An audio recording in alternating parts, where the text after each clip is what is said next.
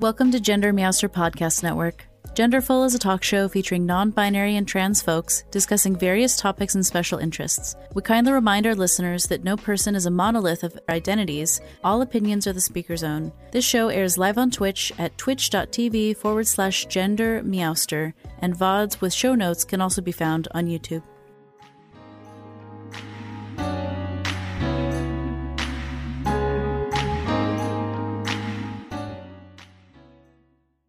Content warnings for this episode include dysphoria, transphobia, mental health, ableism, religion, bullying, racism, and being misgendered. So hi everyone, I'm Gender Meowster. I use they, them pronouns, and I will let my illustrious guest introduce themselves. Hello, welcome to the stream. Hello, I am Atlas of Phoenix. Thanks for having me. Oh my gosh, Atlas, I'm doing excited hand clapping.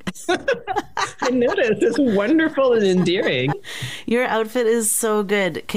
So for those who are listening later and don't get to see the gloriousness that is your outfit, could you describe it and maybe explain some of your design choices you've got going on here? It's great. I actually have wings on. I don't know if you can see them. They're very orange. You go. I started with the wings last year because I had a booth at Pride and decided, okay, I'm going to dress up as a phoenix. So I had a little tiny flame crown, and then I had this eyeglass, like it was shades, but they were like orange and faded in so you could see my face, because I didn't want to wear a mask because I didn't think I was asking for donations. I felt weird about asking for donations with a mask. So I got the glasses. I look like a queer Power Ranger.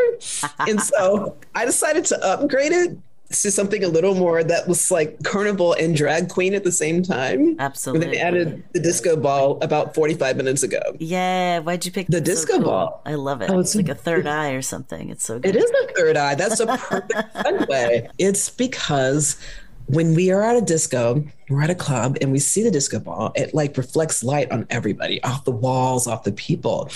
And I just wanted to have this because I want my light to reflect off of everyone else so their light can reflect back at me. And this is how we're connected. Yeah. We're pure entropy, and our energy just pours into each other, and energy never dies. Oh my gosh. You're such a philosopher.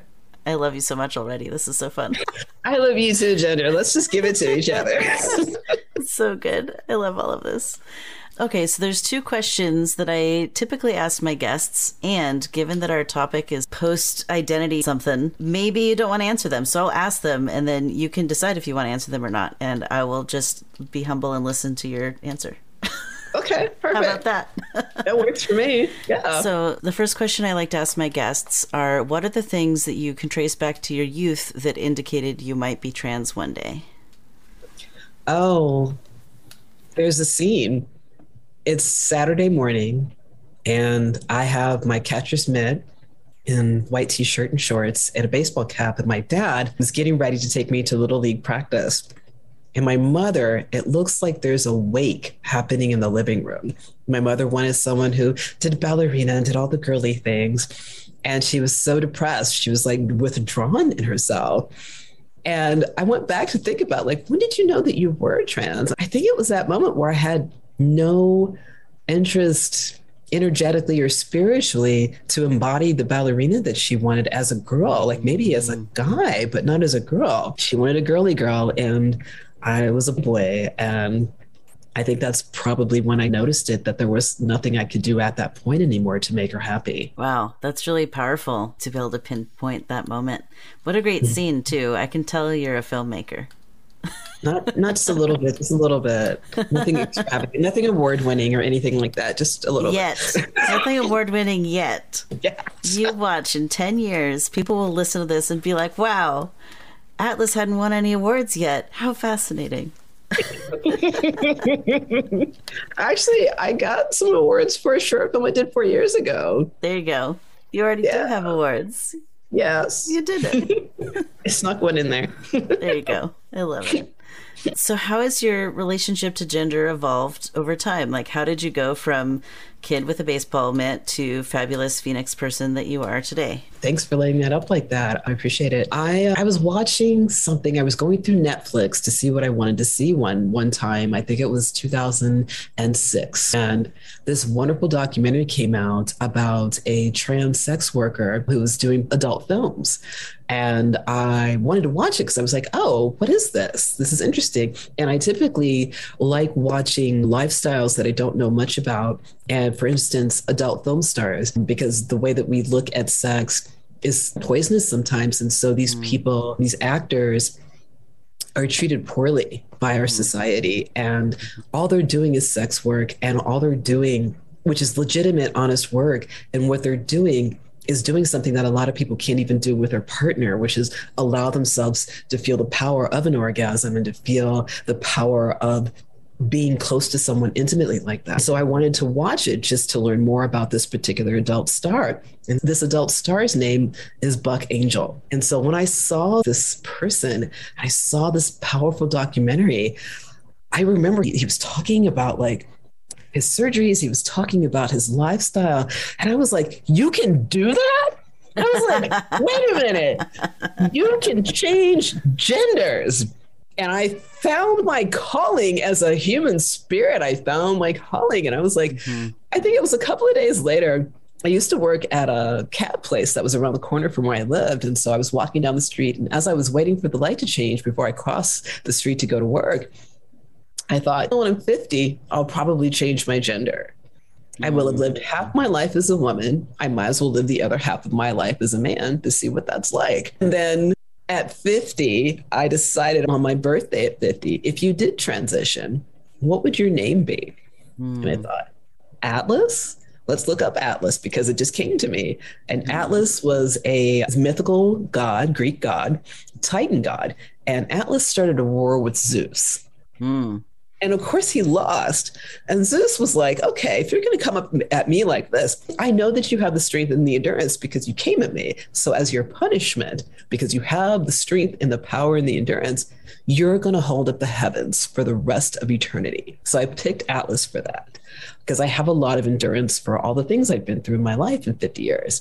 And Ogun is also another mythical warrior, African mythical warrior. And Ogun is a keeper of covenants. A keeper of covenants and a warrior, a rum maker, a blacksmith, and peacekeeper. And he retreated to the woods, to the forest, and wasn't going to come back to society, to civilization, until this beautiful African goddess, Orisha, danced to him and danced him back into civilization. And Phoenix, I am a Scorpio, and I have 7 symbols that represent me. And the first symbol is a spider. The second to the last symbol is a bald eagle. And the very last symbol is a phoenix. And Scorpios deal with rebirth, death, and destruction. Basically, we burn things down to the ground to grow them back up again. And that's what I experienced in 2020. I lost my dear best friend. I lost the relationship with them. And I did a lot of work with dialectical behavioral therapy that year. I got enrolled into that program. And I felt like 2020 of all years, this is the year you've really risen from your ashes. There's an election. I live in Minneapolis, where George Floyd was brutally murdered. And this pandemic, which is making everybody freak out and taking unnecessary chances with their health. And so I said, your last name is going to be Phoenix. And then like an hour later, I was on my acupuncturist table when I realized what my last name should be. And when I came home, I came out to 35 close friends over 3 weeks. And people burst into tears. They were so happy. I made everyone like either call me or video chat with me. And I think there was 1 or 2 people that I just ended up text messaging. And on April 21st, I claimed that as my T birthday. And the reason why is because Prince Rogers Nelson, known as Prince, died on April 21st, 2016. Mm. And his album 1999 was the first full album I ever had at the age of 13 in 1983. And it changed my life. I took down all of my Michael Jackson posters and pictures, and I put up a singular poster of Prince. And I felt at home. I felt at home in my own skin. And incidentally, this wonderful person that I'm no longer friends with, I met them 2 years after Prince died, and we became friends very shortly after. And they also changed my life by just being themselves and teaching me to be myself. And it was really just beautiful. And so I chose that day because I wanted to honor two people that have really done a lot for me to instill in me that I am an individual that relies on other individuals, but it's my individual job as an artist to be who I am, to my act of service. And my risk as an artist is to just be myself.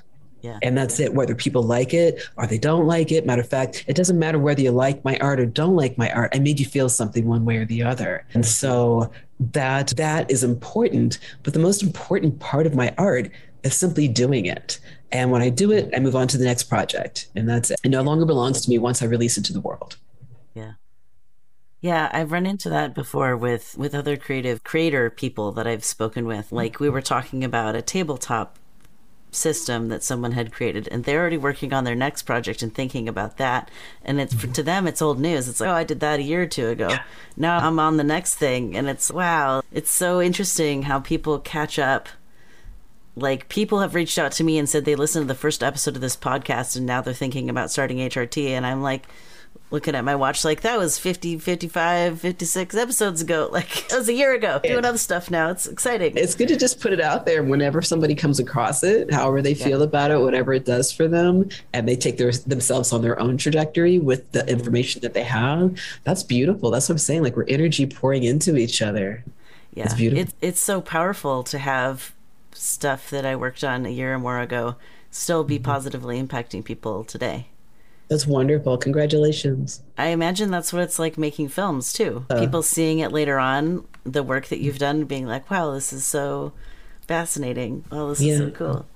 I love that. It's been an interesting process. Between Little Men, which I made in 2018, in 2019, I released it, and I actually rented out an old theater, a very like retro theater that was made in, I think, 1957. And so I rented it out and I had my premiere there, and almost 200 people showed up. And I think I knew maybe 10 or 20 people, and my producers knew about 6 people. So it was just a bunch of people that came. And what I did every morning for a month prior to the premiere is I cut a new trailer, whether it was 5 seconds long or 30 seconds long. I cut a new trailer every morning. And so you got a new trailer by 10 o'clock in the morning. And I had the premiere, and then I submitted it to film festivals, and it toured all over the world in 2020.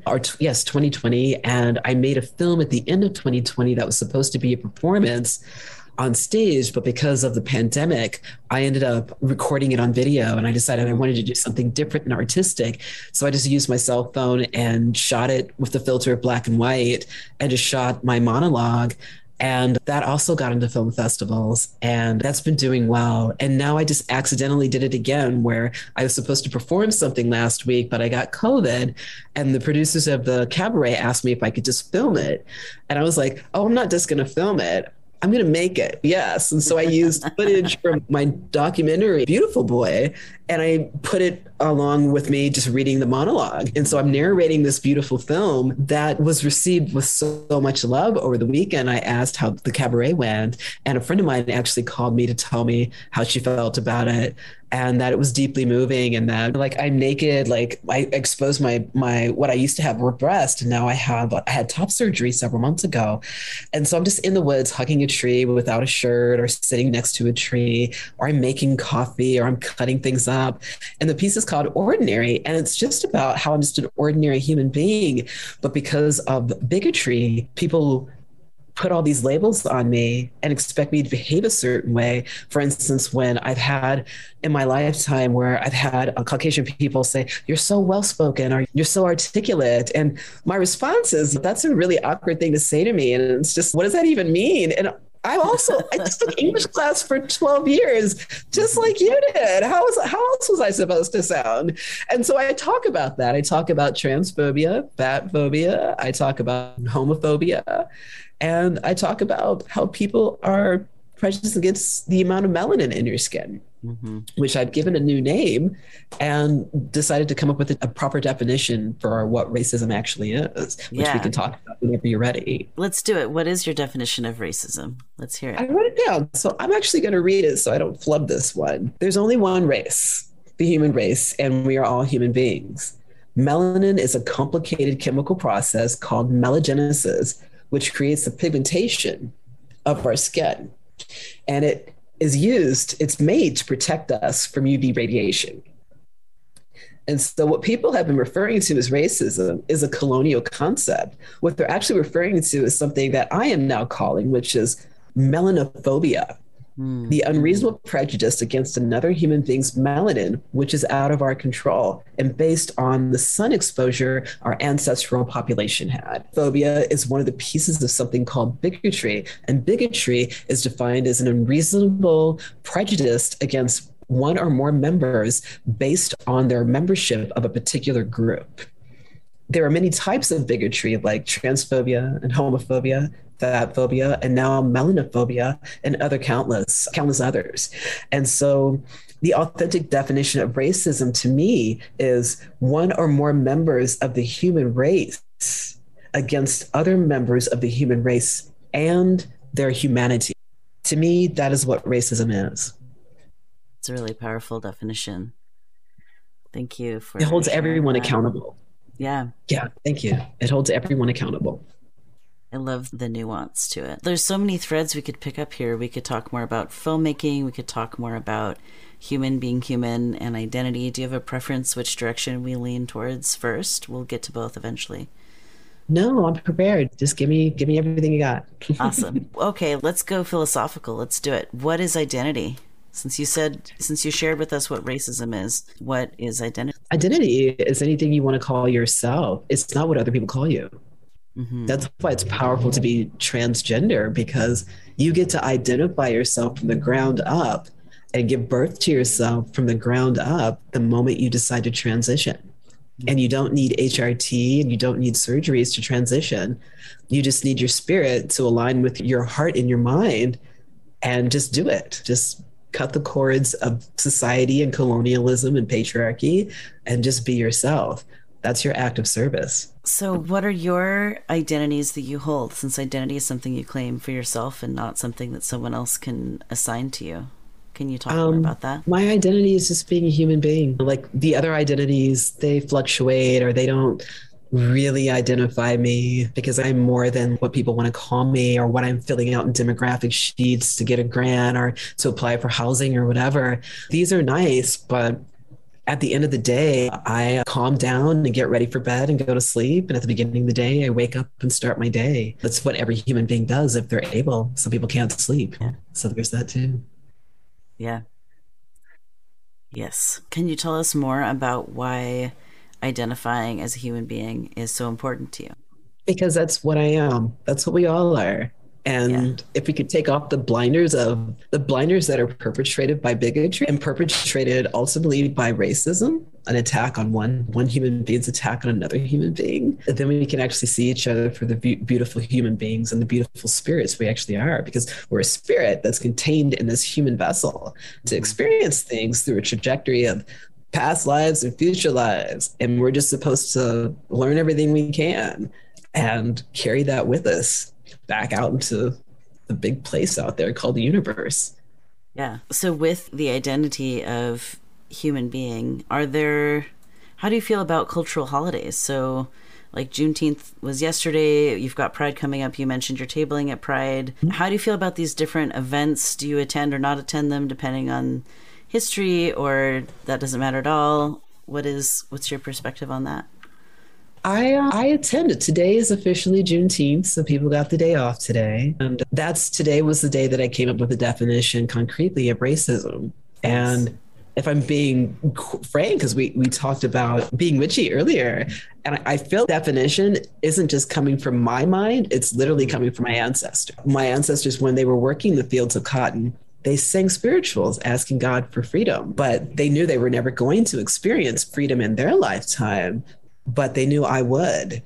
And so I am my ancestors' wildest dreams. And there's no reason for me not to celebrate Juneteenth. And there's no reason for me not to celebrate Pride, because my ancestors were also queer and trans. So to go to these events, it's just me connecting with my ancestors and connecting with community, my community of people, and dealing with their ancestral lineage as well. And we all come together and to do this one thing that is the benevolent primordial God of all gods, which is we come together to love.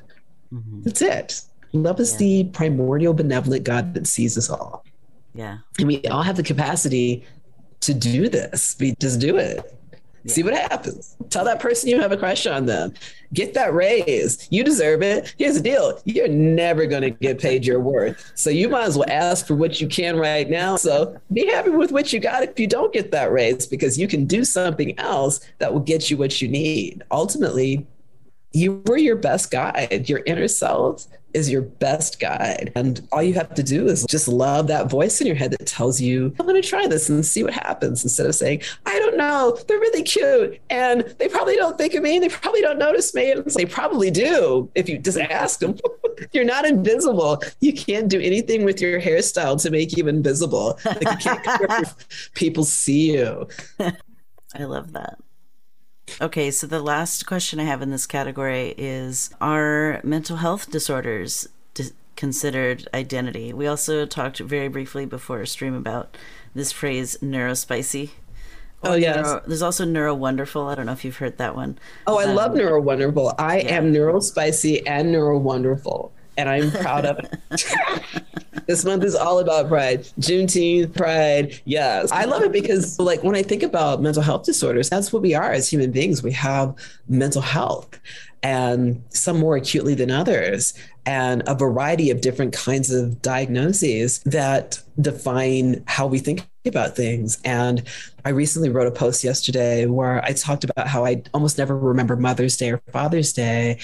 And then I broke down my parents. They missed out on a really good person themselves, and they weren't able to have access to the mental health help that I've had access to, where I'm doing the work to heal my ancestral trauma and to heal myself, which are synonymous. And they didn't have that opportunity because dialectical behavioral therapy was developed by Marsha Linehan in 1987.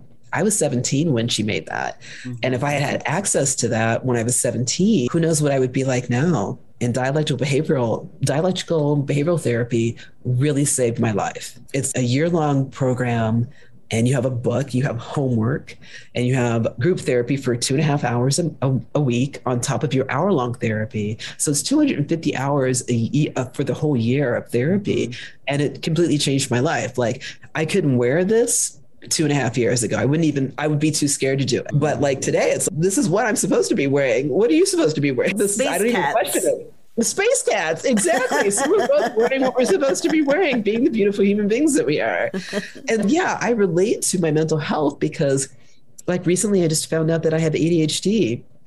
And gosh, that helped me so much because I could stop beating myself up for things I do naturally because of my mental health. And so I can't help it. It was something I was born with, like bipolar disorder. I developed complex post-traumatic stress disorder. But honestly, with my DNA going all the way back to just part of the way back to slavery, and then going all the way back to the very beginning of my lineage, there's an awful lot of generational trauma in my DNA. So that is real. Like, mental health is absolutely real. That's an absolute. It's an absolute identity. Yeah. And I'm curious about, is neurotype considered mental health, or is it just like a category? Like, because health indicates something can get better or worse. Like, failing health is like the worst thing that could happen. No amount of money can fix failing health, unless it can, unless there's medicine that can be accessed and capitalism is in the way, in which case, heck, capitalism and give people the medicine. Gosh darn it. Yeah. Yes, definitely. But also billionaires die because their hearts fail. No amount of money can save you from your health changing. But I have a quote for this, actually. I don't want to interrupt you, but Bob Marley, when his last words were, money can't buy life. And David Cassidy, who was part of the television show The Partridge Family, his last words were, so much time wasted. So yeah, money can't buy life. Money can't buy life. No.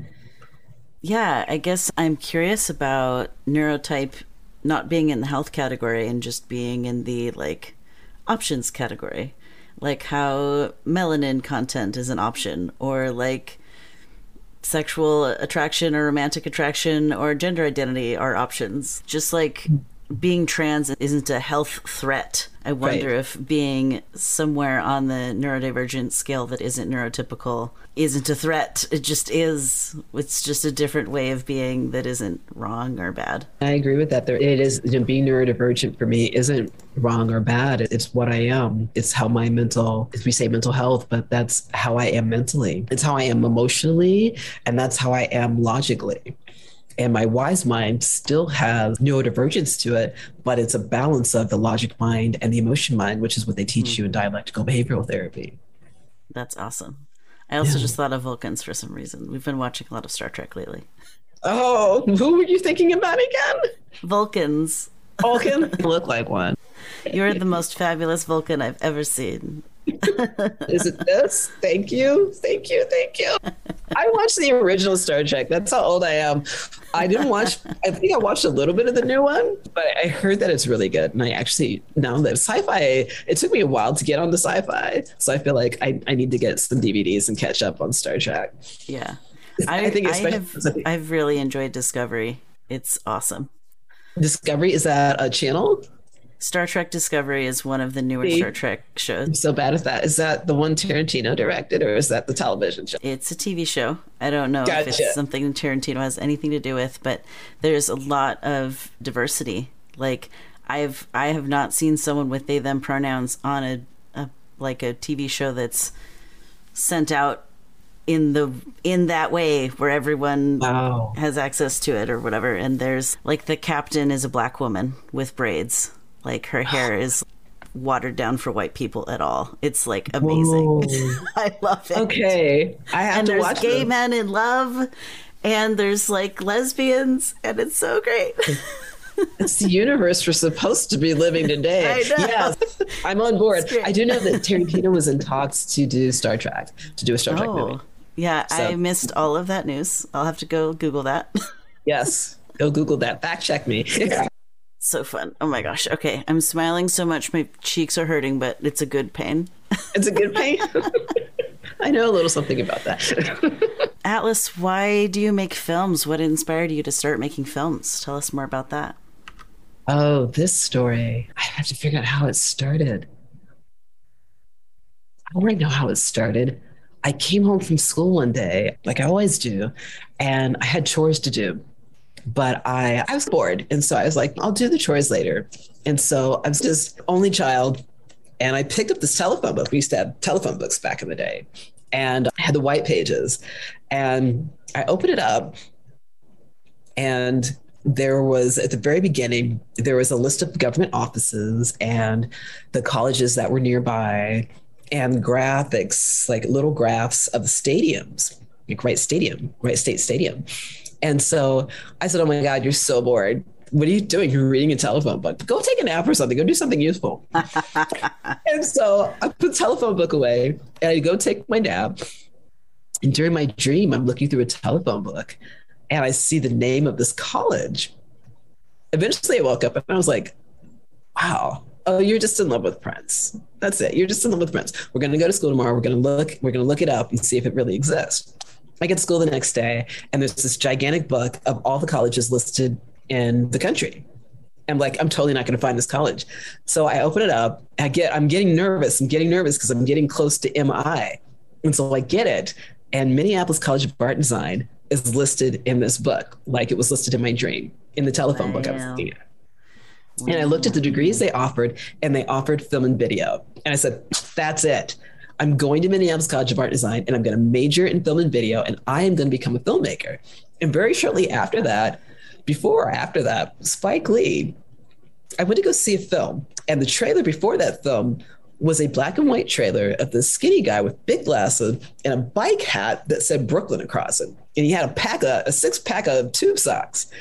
And he was trying to sell the tube socks to raise money for his film. She's Got to Have It. And I was like, I can make films. He's black like me and I can make films. Because I'd been watching like Alfred Hitchcock and he was always in his films. And that was a filmmaker that I knew. But when I saw Spike Lee for the first time, I was like, oh, I can make films too. Anybody can make films. And so that was the other thing. And I did eventually come here and go to Minneapolis College of Art and Design. And I flunked out because I didn't have the money to pay for my projects. And so my grades were terrible. And 31 years later, I'm an award-winning filmmaker who just accidentally made another film last week. And I'm working on an experimental documentary film called Beautiful Boi, which is about my transition and my mental health journey of 40 plus years. And so I'm still pursuing it. And it's been great. And I'm grant funded by different grants in Minnesota. I also got an honorarium from Sundance last year. I submitted my project to their Uprise grant and I wasn't able to get the grant, but they gave me $500 and they're tracking my project now. So that's good. That's so and that's good. Really. I'm just doing my thing, just steady doing it. Yeah. And so, yeah. And I feel like, oh, go ahead. Oh, I was just going to ask more about Beautiful Boi, but you can finish your thought first. That's a good segue, actually, because I feel like that with film, it's the most powerful artistic medium that you can give people. Even if you can't see or you can't hear, you can still get the audio description. You can still read closed caption and see the images. And so I feel like it's one of the most powerful tools of communication. So powerful that Adolf Hitler hired a prominent Jewish filmmaker that was in a concentration camp to make a propaganda video. And there's actually a film about this filmmaker. And he made the propaganda video to show the world that Jews, which are part of my lineage, my grandmother was a white Jew, German Jew, who was killed in the war. And he wanted to present that everyone was being treated humanely in concentration camps. That's how powerful that is. And people believed it until they couldn't anymore. And so with Beautiful Boi, I'm just telling the story about myself as a person who is transitioning and transitioning, not just gender, but even my emotional landscape is transitioning from where it was 2 years ago, 5 years ago, 20 years ago, 31 years ago when I first came here. So I'm talking about that and my mental health journey. And I'm talking about like how my body has changed, not just because of the surgery. I had top surgery a little while ago, but like when I started my mental health journey, like I restarted it in 2007, when I was declared disabled, mentally disabled. So I had to go on disability. And so I was overmedicated for the first 5 years and I needed to lose weight because I gained something like, I feel like 35 or 75. I gained an awful lot of weight in 2 months. And I held that weight for about 5 or 6 years, maybe something like that, until I was able to sit down with the nutritionist and figure out what was going on and how I could eat differently. And then I suddenly realized that I must have had eating disorders up until I think 2020 is when I caught it, because I would like not eat for a while because of my income. And then I eat and then eat a lot and then go for the periods where I wasn't eating a lot again. And in 2020, I got more of an allotment for food stamps. So I was able to go and buy quality food that lasted throughout the month versus having only $30 for food stamps and then having to supplement that with money that I really didn't have. So it was like every week I would buy like the first week I'd buy $30. The second week I'd buy $60 because I have an additional $30 from the state. And then the other 2 weeks I would buy $30 worth of food. And there would always be a week and a half where I didn't have any money. So I'd have to like ration food for the week. And that developed a kind of eating disorder that I didn't really catch until 2020 when I started eating better. And then in 2020, I lost 40 pounds in 2020. And kept most of it off. And it's been, I did it effortlessly almost. The depression of losing my relationship with my friend, I think that triggered it as well. But I was also starting to think differently because I was doing DBT, dialectical behavioral therapy. And so I was able to learn to love myself and to take care of myself better. And that's the journey that I've been on ever since that moment when I realized it. And it's been a great journey of self-love and self-compassion. And like I said, finding out ADHD has been helpful as well. But that's what the film is about. It's shot in black and white on purpose. And I'm using cell phone footage. I have an action camera that I just bought. And I'm also using a Sony A6400 mirrorless camera. And I have equipment because I was given a grant by the Minnesota Transgender Health Coalition to purchase the equipment that I needed, and that I also was able to purchase a little more equipment with different grants that I've gotten since then. And so, yeah, that's what the film is about. I have a website, there's a trailer that's on it. And part of the footage that I shot for my cabaret piece last week, Ordinary, uses footage from Beautiful Boi, and that's it. Like, I'm excited to give it to the world in a couple of years. I'm waiting to finish bottom surgery and get some reflection of that, and then put it all together, edit everything together, and submit it to Sundance first to see if they'll take it. And then after that, put it on different film festivals. But ultimately, I'm going to distribute it on my own website and make it available for people to come and rent it. And eventually it'll be available to purchase. I will joyfully add it to my library of gender diverse things, cool. Books, etc. Books, etc. In that way, yeah. Yes, cool. Yeah, that'd be great. I have that in my collection. Sounds wonderful. Well, thank you. So there's someone that I tried to get to be on a guest on the show who had declined for just like personal privacy reasons, which I totally wholeheartedly respect. But he did share something with me that I thought was really incredible that maybe you would also enjoy. Okay. He mentioned that possibility dreams tend to come from people who are like us. So like you were saying, you didn't realize you could be a filmmaker until you saw Spike Lee. And then you had this possibility dream of, wow, I could do that too. Like, I think the documenting of a trans journey, like you and I are both doing in our own ways, it creates those possibility dreams for all of the trans and gender diverse people coming behind us. That's the point of it completely. That is the one point of it. Survival guide, like one person's story can be another person's survival guide. And that's what I talk about in my article I'm writing a series of articles about Beautiful Boi for the Walker Arts Center in Minnesota. And my first two articles are about the loss of my friend that made me find myself, which is what really happened. Like, I lost my beautiful friend and I found myself. And that's why I'm eternally grateful to have met them in the first place. And so that's what it is. One person's story is another person's survival guide. So I get that. Oh my gosh.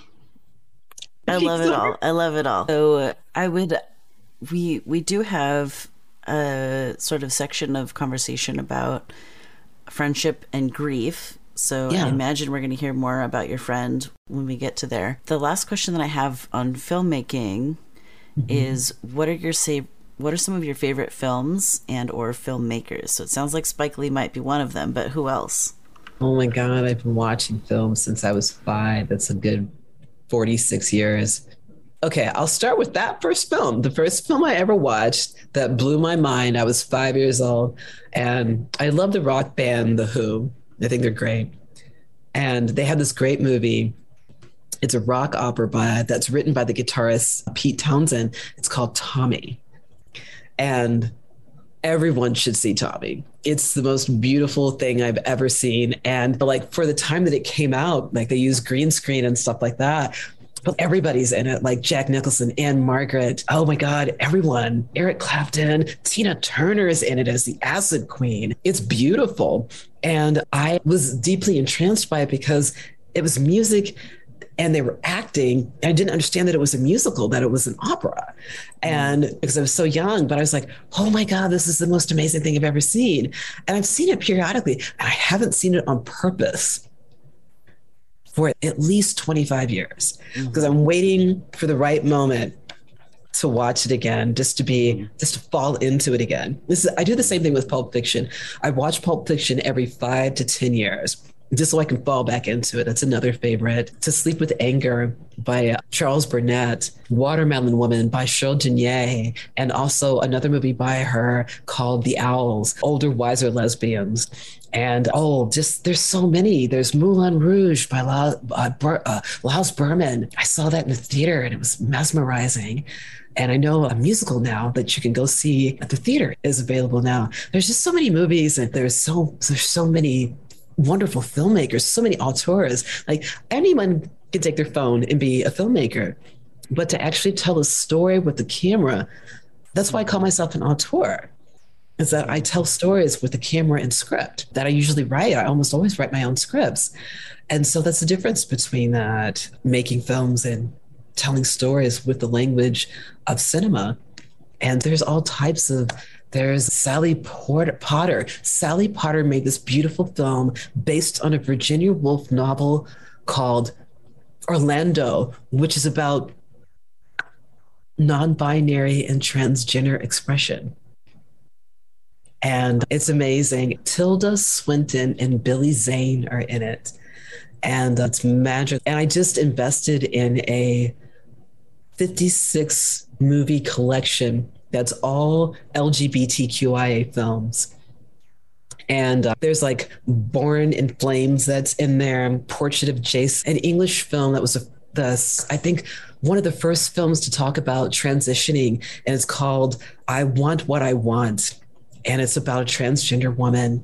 And there's also a B movie. I hate the fact they call him a B movie filmmaker, but Ed Wood Jr., which Tim Burton made a film called Ed Wood about Ed Wood Jr. and his relationship with Bela Lugosi, who played Dracula. And Ed Wood had this film because Ed Wood was transgender. He made a film called Glenn or Glinda, 1952, I believe. And I bought that film. And then I have Pandora's Box. I have Young Soul Rebel by Julien Isaac, and also Looking for Langston by Julien Isaac. And so there's just so much cinema that's been out there in the 20th century alone. The first gay film was a Western called Algy the Minor, and it was made in 1912. And there's no mistake who and what Algy is. That's how beautiful that film was. And it's like a little 9 or 10 minute film or something. And yeah, there's just a lot of cinema, and there's a lot of other kinds of cinema, foreign films, international films, and African-American films and sci-fi. There's just like film is just, it's like this magical wonderland that you go and experience anywhere from 15 seconds to nearly 3 hours. And they used to make films that were 6 and 8 hours long back in the day. Oh, really? Yeah, you sit in the theater all day long. Pretty much like what you do at the Dollar Theater. Like when Purple Rain came out, I went to the Dollar Theater and I'd sit there all day and watch it come on like 3 or 4 times in a day. Or the Barry Gordon's The Last Dragon, and with Vanity and Timok. And she plays, I think, a singer who needs a bodyguard. And he's like a martial artist who takes on the job. And it came out, I think, a year after Purple Rain did, and Prince and Vanity used to date back in the day. And The Last Dragon, it's fantastic. It's like this campy, wonderful thing. And I used to go to the theater and stay all day and watch it. And all of us kids would be there. And some people would like do whatever in the theater and just mouth all the lines or say all the lines and stuff. Yeah, it was pretty. That's so fun. Oh my gosh.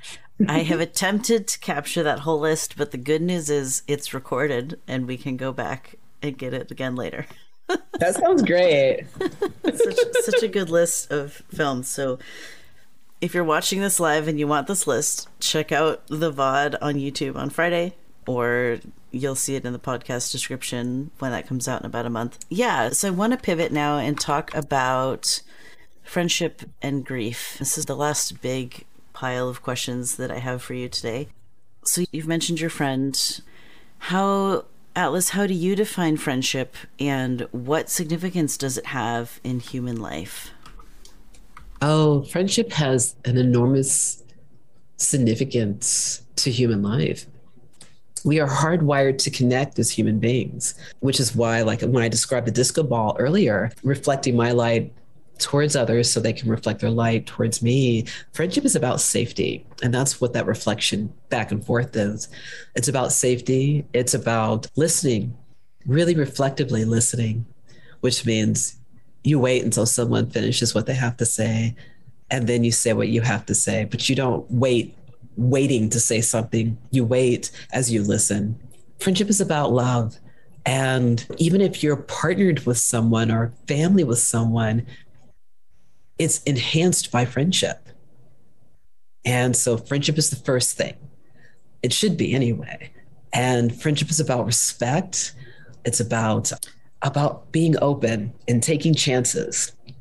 And it's about saying, I love you, and not being afraid of the answer that could come back. And it's about being your own friend, your own best friend, being honest with yourself and listening to yourself and respecting yourself. So it's not just friendship you have with another human being. It's the friendship that's contained within you, with yourself, with your cat, your dog, your hamster, any kind of animals, your fish, or just your friends in nature, an elk, a lion, you know, that friendship there, they're sentient beings too. Your plants, they're sentient beings too. And that's why when you talk to your plants, it helps them grow better. And you clean their leaves, it helps them grow better. Yeah. Gosh. Oh my gosh. There's so many. My brain is trying to keep up with the joy that I'm feeling just listening to your thoughts here. I'm glad you feel joy. Yeah, I love like spirituality and philosophy and these type of things that are the like deep soul conversations. I actually majored in comparative religion in undergrad because I wanted to understand people better. And right. I wanted to understand the plethora of paradigms that people look at life through. And so I didn't study one religion. I studied as many as I could get my hands on because I wanted to understand people more. Wow, that's beautiful. Which is also very autistic of me. I don't understand people. I'm going to study them some more. I wish we all took that approach. That's the genius of your autism, is that you literally just taught us to take an interest in each other, whether each other or not. Find different avenues to understand the human race better. That's beautiful, Gender. Yeah. Beautiful. So the next question is about grief. How do you define grief, and what is the significance of it in human life?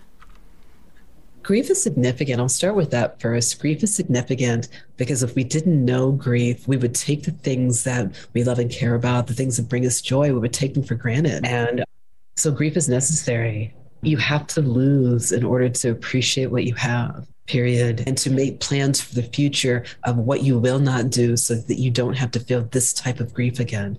So it's about calibrating yourself and how you will move forward in the future. Like with my friend, I made some very significant mistakes in a very short amount of time that caused our relationship to shatter. And I went ahead and delved deeper into my mental health to fix it and to shape it so that I was no longer surviving, but I was living. The survival skills that I had adapted for 49 years was no longer working and serving its purpose. And the purpose was to survive. And I no longer need to survive. I just need to live. I need to live my life on my own terms, as authentically as and honestly as I can. And so grief is necessary and significant so that you can live your best life as the best version of yourself that you can develop day by day. So it's absolutely significant. And also the thing about grief is that you will always have grief, but it's the space around the grief that gets bigger, and the grief stays the same. It's just the space around it gets bigger. And while you have this grief, the grief becomes a memory that will always remind you of something that was important to you. And you can reflect back on it periodically, as often as you need, to continue to calibrate your spirit and how you move forward in the future. And so the grief that I sustained by losing this dear friendship made me who I am today, where I can show up for a YouTube streaming and Twitch streaming and podcast for your audience and for you and for myself as myself in my most authentic form. And so I wouldn't have been able to do this 2 years ago, but the loss of this beautiful friendship has allowed me to be who I really am. Yeah. So often grief of the loss of a best friend isn't talked about or framed the same way. Like the death of that relationship isn't framed in the same way as like the physical death of a loved one or a life partner. Why do you think that is? Like, wow. There are a lot of reasons why that is. And instead of focusing on that, let's focus on what a relationship, a friendship really is. Any relationship that you have with another sentient being, in and of itself, the relationship is sentient. So when the relationship is no longer there, the relationship has either died completely or has died down so much that it's just embers and cinders. And it's embers and cinders of something that was once sentient and beautiful and brilliant. It's just like a phoenix. And so some relationships I've lost and they've come back even 30 years later. And some relationships I don't want back. And I'm comfortable not ever relating to that person again or these people again. And I think that instead of focusing on why, it's more like how. And it's like the relationship in and of itself is sentient. And we have to respect the power of that, of the life of a relationship by contributing to the relationship together. Whether it's you and I during this meeting right here, or my former best friend, we contributed equally to this beautiful friendship. And I wasn't contributing in a way that was healthy or beneficial to the friendship anymore. I am holding myself accountable for it every day, but I no longer feel crappy about it. I used to feel crappy about it when it really originally went down. But to continue feeling crappy about it today is me making myself feel something that doesn't actually feel good. And it deters my personal growth.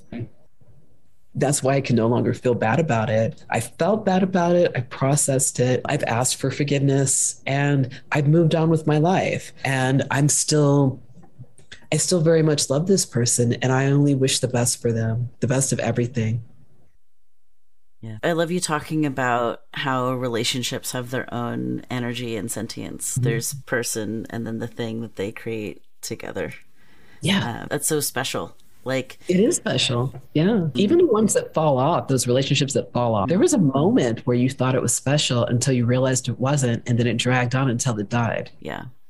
And so like my wife and I, we have our day that we talk about house stuff, like maintenance, right, dishes, chores, whatever. And then on a different other over here day, we have date night. Because it's important to maintain our connection as well as have this other meeting over here where we talk about our physical space. So there's the tending of the physical space and the tending of the emotional together space. And those are two separate activities. Yeah. Yeah, they are. They're two separate activities that both deserve the respect and love that they need. Like to adore someone is to love and respect someone. And plenty of people say they love people, but I don't know if they ever question whether they respect people or not. Like to say you're in love with someone and then push up against their boundaries when they said they're not interested. Do you love them and respect them? Or do you just have this ideology of what you think love is, which is pushing up unnecessarily against other people's boundaries? Because that's not love. And that's definitely not indicative of self-love, which you need to have first before you can truly love and respect another person. Yeah. I'm doing throat lozenges because my throat's getting dry from COVID. Oh yeah. I'm so grateful that you're here at all today. I'm sorry that you're sick. I have 3 or 4 questions left. Let me read this one right quick. Okay. Yeah. I feel like we talked about that one pretty well. So is there anything else about friendship and grief or filmmaking or human being human that you wanted to say that we haven't covered yet before I ask my sort of 2 wrap up questions about gender euphoria? Oh, I don't know. Just whatever it is, just go for it. There's this beautiful meme that says, it's already yours, dash the universe. It's already yours. Just go for it. Whatever it is, the more terrified you are, the more you should do it. Because there's a beautiful you that's waiting on the other side of that said, I knew you could do it all along. I was waiting for you to do it. And here you are. And here we are. That's your best friend. That best friend is you. Just do it. I love that so much. We have a question from the audience. Sure. Mirami is asking, would you like to tell us a little bit about what's next for you? Perhaps your next creative endeavor. It sounds like you're still in the middle of Beautiful Boi. Are there other creative endeavors that you're working on at the same time? There are some things I'm thinking about, but nothing concretely yet. Yeah, Beautiful Boi is going to take up another 2.5 years of my life. And then there's a festival tour and then I'm distributing it as well. Yeah, I'm so excited. I'm so excited for Beautiful Boi. Oh my God. Oh, good. Thank you. Good. And for those listening, it's spelled B-O-I for Boi. Yeah, it's beautifulboi.com. Yeah, yeah. Why did you pick that version of the word boy for those who haven't heard of that before? First of all, boy was adapted by Black lesbians, I think, in the 60s or 70s. And so that's where it comes from. And it's just for people that identify as mask of sinner. And so I am transmasculine by definition. But to me, like, in all honesty, I called my friend Beautiful Boi one day and it stuck. And then all of a sudden I realized I am a beautiful boy too. And my film originally was a different title. And I thought, no, it needs to be Beautiful Boi. It needs to be Beautiful Boi. You need to, since it's about you and you now recognize that you are also a beautiful boy, you need to put who you are right in this title of the film and in your website. Yeah. I love that. Oh, yeah. I love that so much. Can you share an experience with gender euphoria?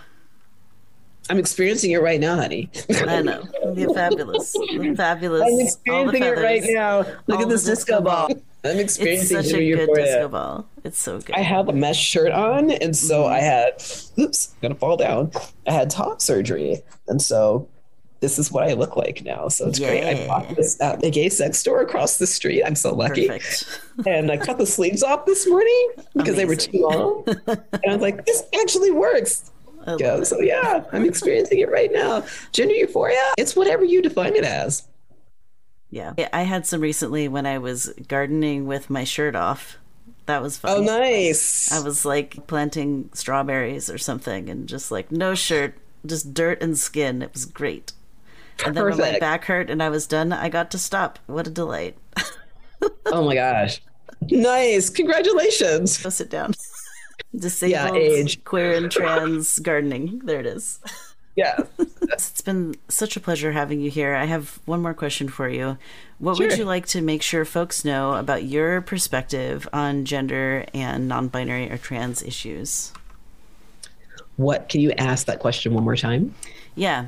If there was like a soundbite or you had a soapbox, you got your 30-second elevator pitch, what's the one thing you want to make sure people know about your perspective about gender and gender identity? That there's nothing to fear. Yeah. The reason why we are trans is because our ancestors were trans. The reason why we are who we are today is because it comes all the way from our lineage, from the very first person in our lineage. And there's nothing to fear. I'm just a human being just like you. And we're not different. We're unique to each other. That's it. I love that. Oh, my gosh. Thank you so much for being on the show. I offer you hugs if you wish to receive virtual hugs. Yes, virtual hugs. Such a wonderful conversation. As a reminder to our audience, you all can check out Atlas's website, beautifulboi.com, beautifulboi.com.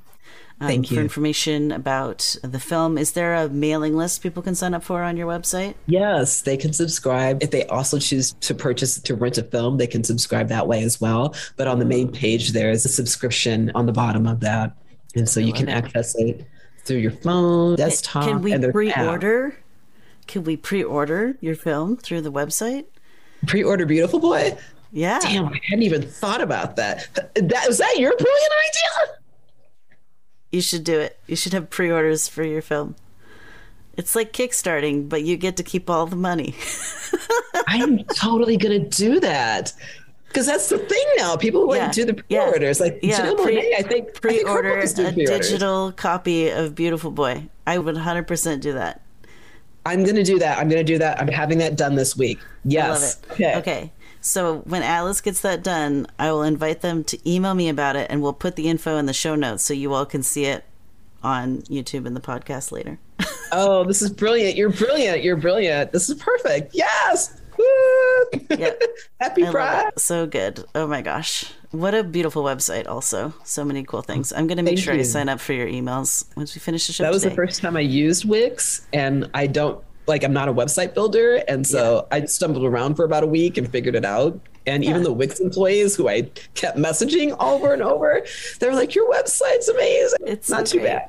You did great. I love it. Thank you. It's so wonderful. So for our guests to know, next week, we're going to be having Kai and Jackal from Stealth, a transmasculine podcast. And we're going to be discussing trans elders and Stealth transmasculine folks. So their show, I've mentioned it on this show a few times, their show is all about interviewing folks who came out as masculine of center before the year 2000. And what it has been like for those people being trans, because that generation of trans masculine people is severely under documented. So they're doing it. They're doing it. They're documenting it, which is so exciting. And it's that's why I'm making my movie. It took me like 3 months to schedule them because they're very busy boys. But we did it. So I'm excited. That's going to be our guests for next week. So come back next week. It will be a later stream. Let me look at my calendar. Later than usual because they have work.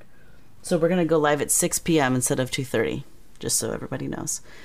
Genderful would like to thank our guests for being on the podcast. Please feel free to join us live on Twitch on Mondays. Check out the replays on YouTube on Fridays and keep an eye on your favorite podcasting platforms for edited audio-only version. As Neferkitty likes to say, trans rights are human rights. That's right. That's right. That's right, baby.